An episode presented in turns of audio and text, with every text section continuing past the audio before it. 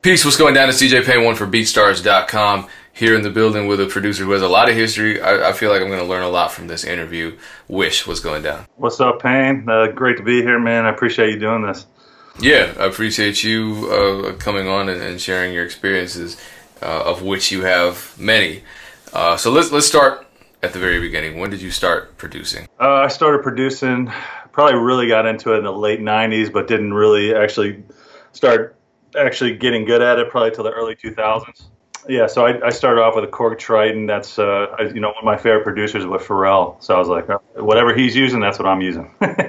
So you said something interesting. You said you didn't get good at it until later. This is a question that comes up a lot with producers, beat makers. How were you able to tell that you weren't good, and then how were you able to identify what you needed to change in order to get good, and then how did you know that you had improved at that point? So when I first started, the reason I knew I wasn't good is it just first of all, my mix was horrible. You know, my kicks and snares would be just out of whack.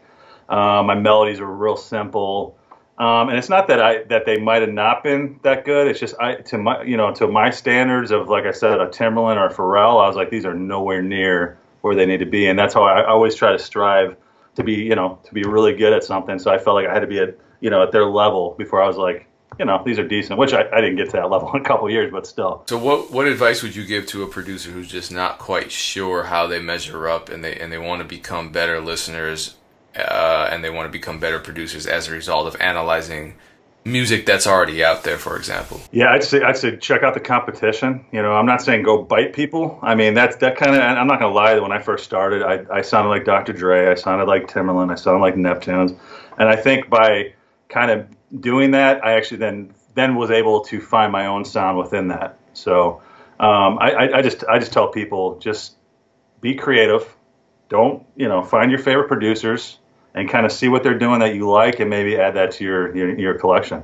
So, with regards to mixing, getting better mixes, what's some advice you can give producers too, especially ones who don't have backgrounds as engineers, haven't gone to school to become recording engineers, that kind of thing? How can they start improving their mixes by themselves? Right.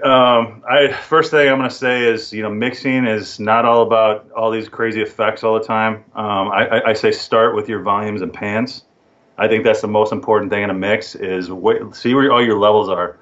Make sure, like I said, I like drums, so I keep my drums at a certain level. I want those to be above the track, and then I start filling things in with the volumes. And then use your pans so not everything's down the middle. You want to widen out your track, so if you do like a melody, maybe keep that in the center, but maybe if you start adding counter melodies, I kind of pan those out. Maybe I'll do one to the left, and then if I have a hook melody, I'll kind of bring that to the right. And then bring your low end in and make sure that that's hitting with your kick. Then you can start getting the EQing. If your kick and 808 aren't matching, maybe you can start cutting out some of the low end of your kick, or whatever you have to do. And then the second thing is reverb. If your track sounds simple and you're like, I don't know where to go with this, add some reverb in there. It's going to fill in the cracks. If you have a main melody that's kind of driving, but you feel like it still feels empty, put some reverb on it and some delays. And then the more you do it, the better you get. Like, I didn't go to school for this, but the more I did it, and reference, use a reference, pull one of your favorite tracks out, and go back and forth until it sounds similar. Great advice. So you started making beats in the 90s. When did you start licensing beats online? Because you were an early adapter in that world. That's going to be, early 2000s, probably like 2002, 2003, I started leasing beats. And it's a lot different than it is now.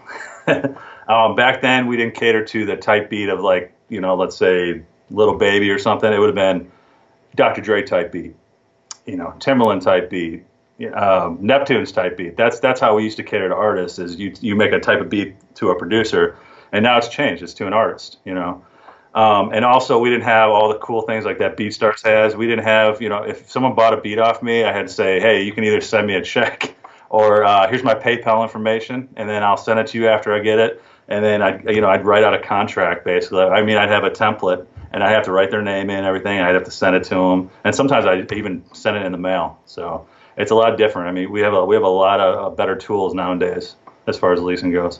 So it's kind of a trade-off, but back then there were very few producers? Who were some of the other producers that started licensing beats around that same time? And one of my buddies actually still does it. He's pretty big on BeatStars. His name is Rocket Productions. So me and him kind of started around the same time. I'm trying to think of who else was out there. First guy I remember was Soul Eternity. He was also from the Midwest. Okay. Another one of my friends.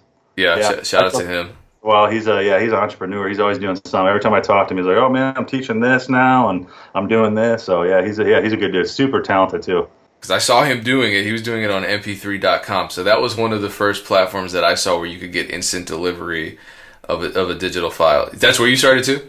That's where I started, yeah. What was your first placement? My first placement that was actually pretty big is I got contacted by Midway Games. They had heard my tracks from being online, and I talked to this guy named Johnny Valentino, and he worked there, and he said, "Hey man, I really like your stuff. We're doing something new in the video game world. We got this game. It's called NBA Ballers, and it's not only a basketball game, but it's this lifestyle. So the more you play and the better you get, you can update your life. Like basically you can get mansions and gold chains and new clothes and all this stuff." And he said, "But we want to have this underground kind of cool feel. We didn't want to just get tracks already out there."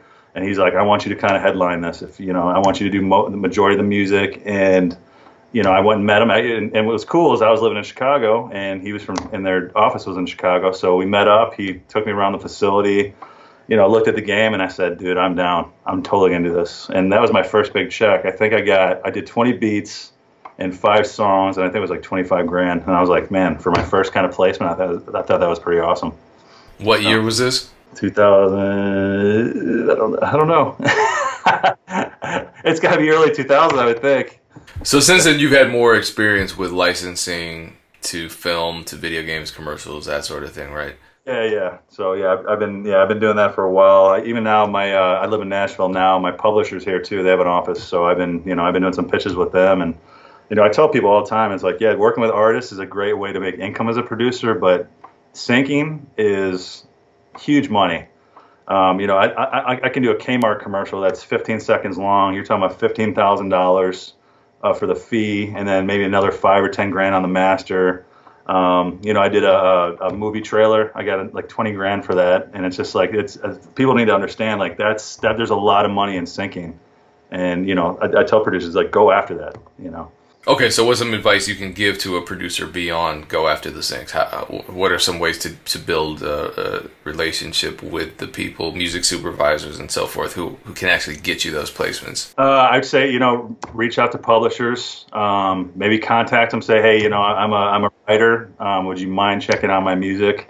And it's not going to happen all the time. A lot of publishers like to sign our, of course, writers because they want to make money off all the income that you already have coming in. But sometimes if they hear talent, they're going to be like, "Hey, I know I can get placements with this guy or girl." And I mean, there's some other things like Song Trader. I've heard people have had some luck on. Taxi, I've heard good and bad. But there are some of these online companies that do that for you. You pay a small fee and they will pitch stuff for you. So I would say start there. And then if you get a placement, then you're definitely gonna you can talk to a publisher, but there's goods and bads to sign with a publisher too as well. So, well, what are some pros? What are some cons? A pro with signing with a publisher, if you can get a good percentage. So basically, they're going to take a percentage of your publishing, depending on what kind of deal you do. So everything's negotiable. If you already have a lot of big placements out there, I would say maybe not go with a publisher because but you're going to have to be able to collect that on your own and figure out somebody that can help you with that. But the benefit of signing with a publisher, let's say you don't have any income coming in yet, because sometimes we don't get paid in the industry right away. It might be 6 months, might be 8 months. You might have had there might be something on the album that wasn't right. And guess what? Everybody has to, wait on their money for that. So I'd say, if you sign with a publisher, they're going to give you upfront money. And in return, of course, they're going to collect a percentage off of that, but they will go out there and do their due diligence to make sure they get your money for you. So pros and cons. Got it. So speaking of big placements, I heard that you produced a beat for the CEO of BeatStars. Yeah. So basically, that was a $1 million check, right? Yeah, that should be now. But basically, 2 years ago, I was actually, I used to run a college out in St. Louis, and I was talking to some of the students, and I was like, hey, man, you heard of this company called BeatStars? Are online, they help you sell beats and stuff. I said, no, I never heard of them. I went and checked them out, went on there, and I was like, you know what, I'm going to reach out to whoever owns this site, because I want to get back into leasing beats. I was like, I miss it, you know, and it's great, extra income.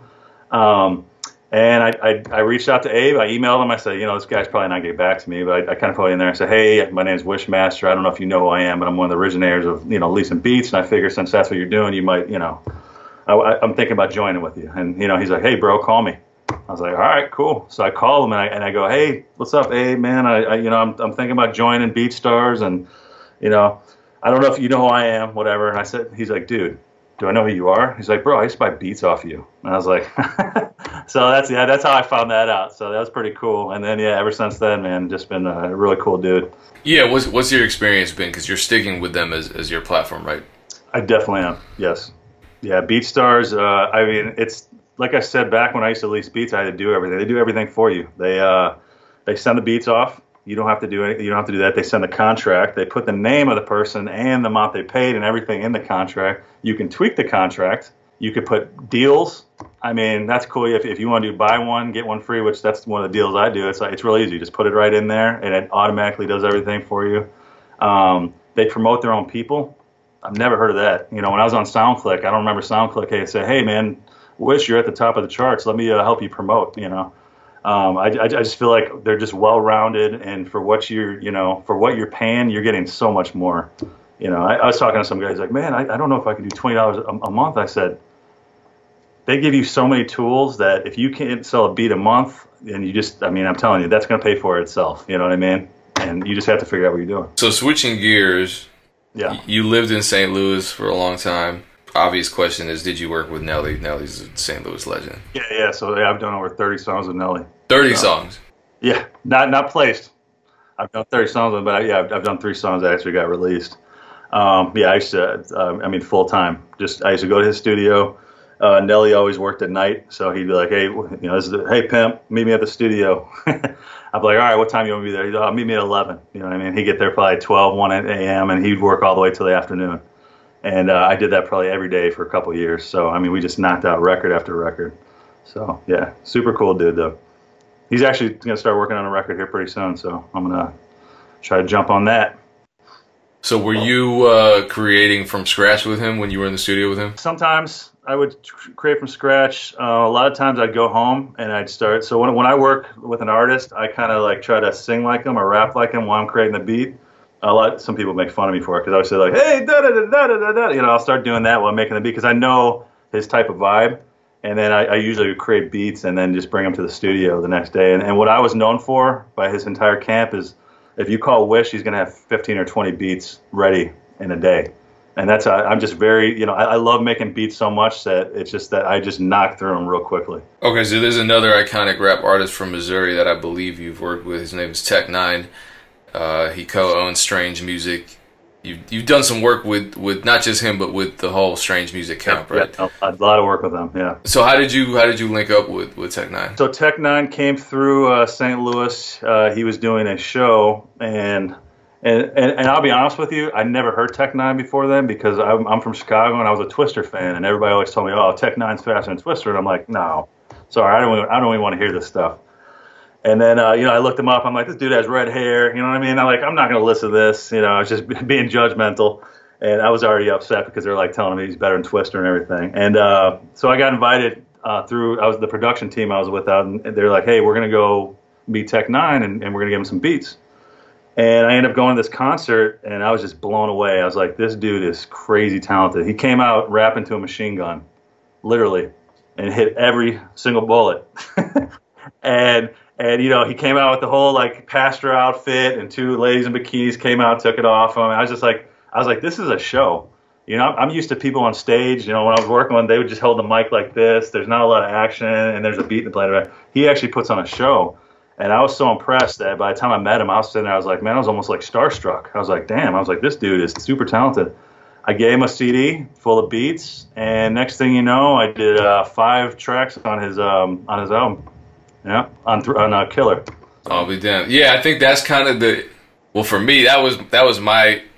that was my feeling when I first really dove into Tech Nine's catalog. It was I was teaching and this kid gave me a Tech Nine CD. I'm like, yeah, I've heard of him. Everybody says he's good. I mean, how, you don't know what to think. And then you listen, and I didn't have the stage show experience, but just listening, I was blown away. I've never heard an artist like that before. Because everybody's like, oh, yeah, he's a devil worshiper, and he does this, and I'm like, oh my god, you know what I mean? So you get that stuck in your head, and then you actually see him and hear him, and it's like, this dude's crazy talented. So, and then from there, yeah, I've produced a few more of his albums, and then and I've worked with almost everybody in his camp. Yeah, you did some stuff with Stevie Stone. Which were you on the Stevie Stone and JLB Hood album too? Wait, which one did you say? The collaborative album he did, because I don't know, I'm doing a lot of work with him. I'm trying to see if we've been on the same album before. I did like Two Birds, One Stone. I first worked with him when he was signed to who was he signed to? Was it Reckless? Okay, yeah, he was. So when he was first signed, I'm actually friends with Steve. I actually just talked to him yesterday. So yeah, are you? You have no tracks for his new record? I guess. Yeah. Well, the new record, the Set in Stone record, I already had the first track with Tech Nine. Yeah, I mean, I'm gonna be honest with you. I lose track sometimes, and I'm like, man, people bring up like, oh, did you? I was like, man, I can't think of that. I'm really good at it. All right, that's a hint. Well, here's a record that you will remember because everybody remembers this because it's so out of the blue. I'm on a boat. This is a platinum. I mean, you already had plaques. Nelly's album went gold. Some of those DTP projects you did got certified as well. But I'm on a boat. It's a platinum single. It's a comedy record. Yeah. T-Pain's on it. Promoted by SNL. How the hell did that happen? All right. So I'm going to tell you the story right now. So basically, I was in the studio with Nelly, and this guy A&R. For their record label came, he called up Nelly's studio and said, "Hey, I'm looking for producers. I need some beats, and it's for this dude I'm looking at in East St. Louis. He's a rapper. He's working on this mixtape, and we need some beats." So of course they're like, "Oh, we got this dude Wish, man. He makes like hella beats. He's got you." So dude hit me up. He's like, "Man, I need beats for this guy's mixtape." So my first reaction, and I don't know if you feel the same way, on mixtape, like really? Like you want me to give you beats so you can put on a mixtape? Like I'm not going to get paid on this. And so I automatically was like, man, I don't want to miss an opportunity, but I also don't want to give this dude the best beats I have because, he's going to put on a mixtape, and if someone hears it, they're going to like, I don't want to use that anymore. So I gave him some of my throwaway beats. All right. So if nobody knows what throwaway beats, we like producers have these piles of beats that we like love, and then we have these beats like, dude, what was I thinking? Right. And ironically, people love the beats that we don't. And real quick, I'll do a little side thing. I would get in the studio with Nelly and play a beat that's like I spent probably like 6 hours on. I'm like, this is dedicated to this dude. I know that he can like kill this. And then he'll skip it after 5 seconds and play a 5-minute loop that I was working on. I'm like, bro, this is it. Put it in there. It kills me that people will love the stuff you don't. So anyways, that was one of the beats on there.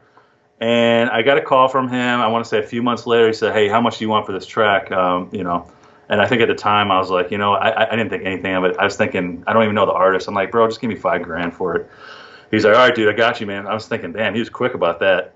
Sent me a quick contract, said, "Hey, it's $5,000. And they said for the Lonely Island. I'm like, I've never even heard of these dudes before. I'm like, all right, this is let's see what happens. Next thing you know, time goes by. Don't even think about it. I remember it saying something about a boat on there, And my brother goes, "Hey, something about a boat?" And he goes, "Didn't you say, you did a song called, something about a boat with a Lonely Island song?" I said, "Yeah." He's like, "Dude, it's on SNL right now." I'm like, "What?" And he's like, "T-Pain's on there." So next thing you know, like my face went bright red, and I was like, what the hell is going on? I went on and I couldn't find it anywhere, and then all of a sudden I found it on Google, and I'm like, what the hell? And they're on this huge boat, and I'm like, this is legit, this is on SNL, and like this is a song, and I immediately called my entertainment lawyer. So they basically released it without us doing the paperwork. They did the initial release where I got my advance, but we didn't do the paperwork, so we negotiated for a while. The Lonely Island, talented guys, they're comedians, so they don't understand how writing works. And producers, we're writers as well. We make the music. It's 50%, and then 50% goes to the lyrics. They didn't agree with that. They wanted to split it all even. T-Pain's like, "Dude, just give me 10%. I'm out." So he took 10%. He was fine. So that leaves you with what? 90, right? 50 to Wish, 40 to Lonely Island. They wanted to give the third guy, not on the song, piece of the publishing. So we had to negotiate for a while. So I ended up getting the biggest pot, but we had to do some negotiating and get that done. But that's how I got that placement, man. Say you got there. You don't have to tell me. Say you got 35% of. I got to run that. Yeah. Okay. Yeah. I'll be honest. I'm good. I'm open book, dude. 35% of a or 40, whatever it was, of a hit song. I mean, that generates a fair amount of revenue on the publishing side, does it not? Yeah. I still get paid. Yeah, my publisher pays twice a year, and I still get paid off that BMI. I get ASCAP checks. That song still does well.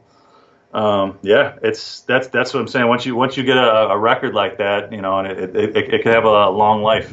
So, and that's why I tell people, know what your publishing is, protect your publishing. You know, don't just sign it off. Don't. The first guy that tells you, hey man, I know this person. I can get you on Justin Bieber's record. All you gotta do is give me half your publishing. You know, that's what they do, and you have to understand that's, you know, everybody wants to get your publishing, and that's what producers need to hold on to. Okay, so now we're getting into some education. You like these segues? This is a perfect segue because Nelly actually did he start an educational institution? Yeah, so Vat Rock College teamed up with Nelly, and they opened up a music college out in St. Louis. Okay, and you taught there for some time. I ran it, so yeah, me and the engineer, who was Nelly's engineer, we ran the school together. We wrote all the curriculum, and I did that for 8 years. And it was a recording, engineering, and production school, and I was the one who wrote the beat courses. So it was how to make a beat, and then I did advanced beat making, which is amazing. And you know, generally speaking, for producers who want a formal education. There aren't very many options. It's you either go to school to become an engineer or you just learn on your own. And this was specifically for beat makers, producers. Yeah. That was that kind of trajectory. Yeah, exactly. And you know, I learned on my own. It's not that you can't learn on your own, but this is the thing about producers that I find they don't. If no one holds them accountable, they don't do the work, and that's what it was. So I held them accountable. I made them. I said, hey man, you have to make this type of beat today. And you have to have it done by 3:00. You know, I'm holding you accountable. If you don't get it done, you're not gonna get the grade. You know, and pushing it, it's like that's what I've had to do my entire life. It's never, hey, this guy's working on a record. You got a few months. Take your time. You know, especially when you're doing a publishing pitch. I get an email and it says, hey, you know, Crest is looking for a commercial. It's $20,000. I need it done by 4 p.m. It's like, you know, you have to learn sometimes to work under those conditions. Yeah, I said that recently, and a lot of people disagreed with me. But hey, this man's saying it too. Shout out to Wish. So you're continuing to teach, no longer at that same institution, but you have a new partnership with another institution. You have a new plan. Tell me about that. Yeah, so while I was there, I was working on. So it was a great school, but it was more geared toward the recording side of things. I ended up leaving. They ended up closing a couple months later after I left, which, you know, I'm sorry about that. And I teamed up with Remington College out in Nashville, and they're a non-for-profit. And I'm basically doing I want to call it like an entrepreneurship production program, the modern day producer. And I'm teaching, of course, beat making. I'm teaching advanced beat making, just like I was talking about the publishing pitches, like how to go advanced with what you're doing. I'm teaching business. That's the first course you're going to take. It's you have to learn business, you know, or else what are you doing this for? And then I get into how to sell beats. You know, I'm teaching techniques. I get into, I mean, simple things as far as like putting a video together, how to market, email marketing. You know, a lot of those things that I see a lot of producers not doing. You know, customer service. You know, I'm not going to lie to you. I make a lot of money off artists because of you. Other producers do not have customer service. You don't answer back your emails when somebody said, hey man, I love your beats, you know, how much for the, you know, 3 beats or whatever. And I get a lot of people that hit me and say, thank you for the fast response. I've hit up like 5 people already trying to work on a project. And it's like, you know, you have to have customer service in this business. And then after that, I teach vocal production. And the reason I teach vocal production is to be a well-rounded producer is because you need to be able to work with an artist. Not that you need to, you can still make money leasing beats, but why not blow up with the next artist? Why not be able to learn how to record an artist, how to do vocal production? And I don't mean just vocal production doing auto-tune. I mean to sit there and work with them in a studio and guide them along, bring the best out of them. You know, a lot of people don't know how to do that. And to be a well-rounded producer, that's how you want to come up. You know what I mean? You want to be the guy to say, hey, I blew up Little Baby. I produced his whole record, you know? And then I get into, you know, different things of that nature. I get into songwriting. And the reason I put a songwriting course is there because my whole life I've gotten in the studio and I don't write lyrics. I sit there for 4 hours playing the same beat over and over again while the writers are sitting there writing. It is boring beyond belief. So I had to teach myself, hey, what if I turn around my chair and say, hey, let's work on this song together. Let me give you some pointers. And guess what happens when you start writing lyrics on top of your beats? You start getting more publishing. And I remember the first time I did that, I did a song in Japan, and I ended up getting like 60% of the song because I wrote some of the lyrics as well. So I just think it's important. Now, you don't have to write songs, but to be a part of that process, I think is very important. Let's end with this. How do people find your online beat catalog? How do people connect with you on social media, learn more about your upcoming institutional partnership, so forth? So it's Wishmaster Beats with a Y, not an I. So it's wishmasterbeats.com. All my social medias are the same. That's another thing, guys. Keep your social medias the same if you can. I see a lot of producers that have different Twitters, different Instagrams, different, you know, Facebooks. You want to kind of keep that together, you know, if you can, try to. So everything is just Wishmaster Beats. And then as far as Remington, it's just remingtoncollege.edu/beats. And my program will be starting here either next month or the month after that. Great. Well, thanks a lot. That was a dense interview. This is the kind of interview that people need to watch probably more than once and take some notes. Learn, come right back. So I appreciate it. Especially coming from you because you understand the whole production game too. So, well, I learned a lot from this interview. So thank you once again. Much continued success. Thanks, man. I appreciate it.